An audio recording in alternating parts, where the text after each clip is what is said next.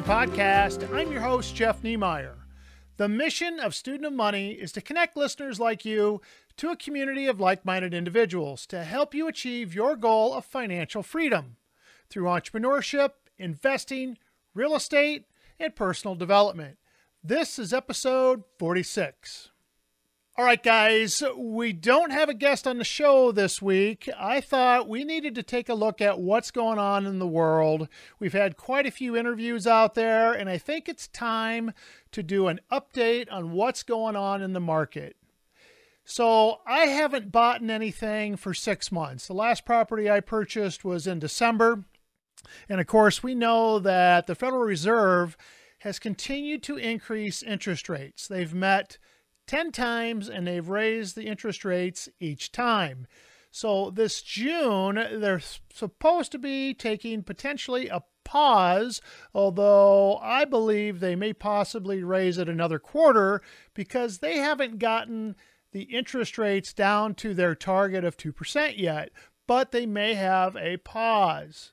But interest rates today for the commercial loans that I get, I just talked to my banker yesterday, and he sent me an email saying if he had to quote something today, it would be at seven and a quarter percent. What I closed on in December was six and three quarters, and the majority of my mortgages that I have on my investment properties are sitting at about four and a quarter right now and they're not going to adjust for another two to three years. So, as you can see, interest rates have really ticked up, and there's a huge lag when this happens. There's usually a six to 18 month lag as these interest rates raise, and we're starting to see signs in the economy that things are starting to give. There's been a lot of stuff going on in the news that I wanted to cover and talk about because there's really been this big discrepancy between the sellers and the buyers. So it's really been hard to find a deal for the last six months that really penned out and cash flowed. Because as you know, I'm a cash flow in- investor. I do not invest for capital gains or appreciation. I invest strictly on cash flow. So, and it's really been hard to find a good deal. And we found a few, but they get snapped up right away.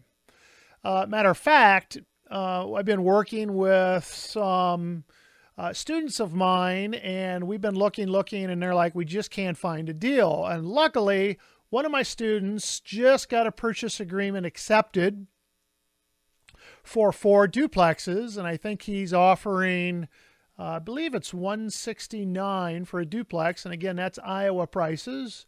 So, and he's actually going to buy four of them. So, kudos for him. Congratulations. Uh, I'm glad that we were able to get him across the line and find a deal in today's market. But again, he's paying about six and a quarter percent interest rate, which is relatively speaking, for the last 10 years has been high. I remember the first house I purchased back in 1995. We actually, my interest rate on that house was nine and a quarter. So we're still not up to those rates yet. But, and I do expect them to continue to climb, even though the Federal Reserve is supposed to have a pause. We'll see if that happens. We'll talk about that probably either next time or the podcast after that. So, but there are cracks that are starting to show up out there in the world. And I just wanted to bring them to your attention because if you're not following it, you may not know what's going on out there. So, the first one and the most recent one is there's two hotels owned by the same REIT in San Francisco. And just one of these properties was evaluated and purchased for over a billion dollars back in 2016. And it has a $725 million mortgage with Wells Fargo. And the owners of that property have decided to let that go in default and they are going to give it back to Wells Fargo, the lender, and let it fail and go back to the bank. And this is a property that they have tens of millions, if not hundreds of millions of dollars invested in that they have decided that the market in San Francisco is simply too soft. And this particular hotel, it's the Hilton Union Square, has 1,921 rooms in it. It's one of the largest hotels outside of Las Vegas.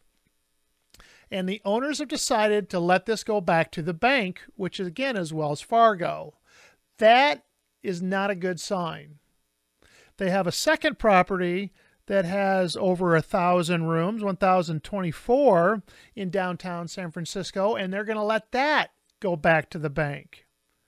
So this REIT is really taking a hit, and they've decided that it's better for them to get out of the San Francisco real estate market than to try to save these, and they're going to take this loss and just write this write this properties off and give them back. Okay, so that is a huge red flag, and it's not the only property in San Francisco, which of course is California.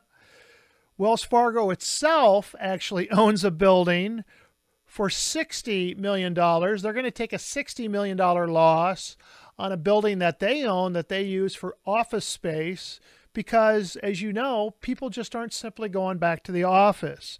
It's a 13 story office tower in downtown San Francisco that was purchased for 108 million back in 2016. So they're going to let this thing go as well, and they're going to do a sale and they're going to eat $60 million. Again, this is Wells Fargo. So the conditions in the marketplace are not looking good, especially for commercial office space properties. But commercial office space is not the only market. It's going to start hitting the multifamily apartment complex market, which really excites me because there's going to be opportunities out there and there's already uh, there's already businesses and syndicators out there that are starting to go down. The biggest one was just published in the Wall Street Journal. In, uh, I believe it was in May, May 24th, there was an article about a Dallas company and uh, Applesway Investment Group, which actually is fairly new. It's not that old. They have over 7,000 units valued at over $500 million. Now let that sink in. 7,000 units, over a half a billion dollars in assets that are all going down. I tried going out to these guys' websites, and guess what? Their website's down and their Facebook's down, their LinkedIn pages are all down. And these are guys that follow the same circle that I do, that listen to Grant Cardone, listen to a bunch of other the big name gurus out there, and they are going under. They've only been in business since 2016, 2017. They blew up quick. And now guess what? They're failing because what do most of these syndicators promise their investors? A quick turnaround, a high return, typically 20, 18, 20, 24% returns. And those returns that they're promising to their investors are all based off of them selling the profit, selling these businesses for a profit in typically a five, six, seven year, maybe a 10 year time frame.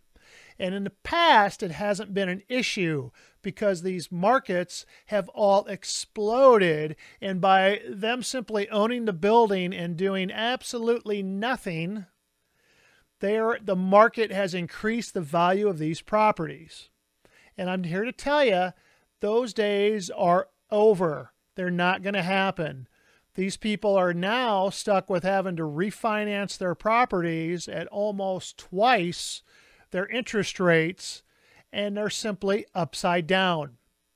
The ones that are surviving are asking their investors for cash calls to put money back in so that they can buy down their mortgages because when they go to refinance, these interest rates are so high, they're upside down. They don't cash flow. They actually have to ask their investors to put more money in to salvage the property to save it from bankruptcy. And the worst part of this is is this syndicator, this general partner never notified their limited partners or their investors that they were going to lose all of their investments. They were silent. And to me, that's the saddest part. You see, when a property goes down, and I've had it happen, you have to communicate to the investors. You have to let them know what's going on, and you can't leave them in the dark. Because as far as they know, the property's running fine, their investments are fine. The reality is, is they're not. They're going under. And there's going to be a huge opportunity in the future to pick these properties up for a fair market value, but at a reduced rate from what these pie in the sky numbers were just a few years ago. And I think these sellers are starting to realize this, and prices are going to start to come down and start to realign. And there's going to be some opportunities out there to pick them up at realistic prices with these higher interest rates. And if you follow my cash flow investing thesis, you're going to be okay because we now invest for cash flow. We do not invest for capital gains or appreciation, right? There's four types of ways you make your money with real estate.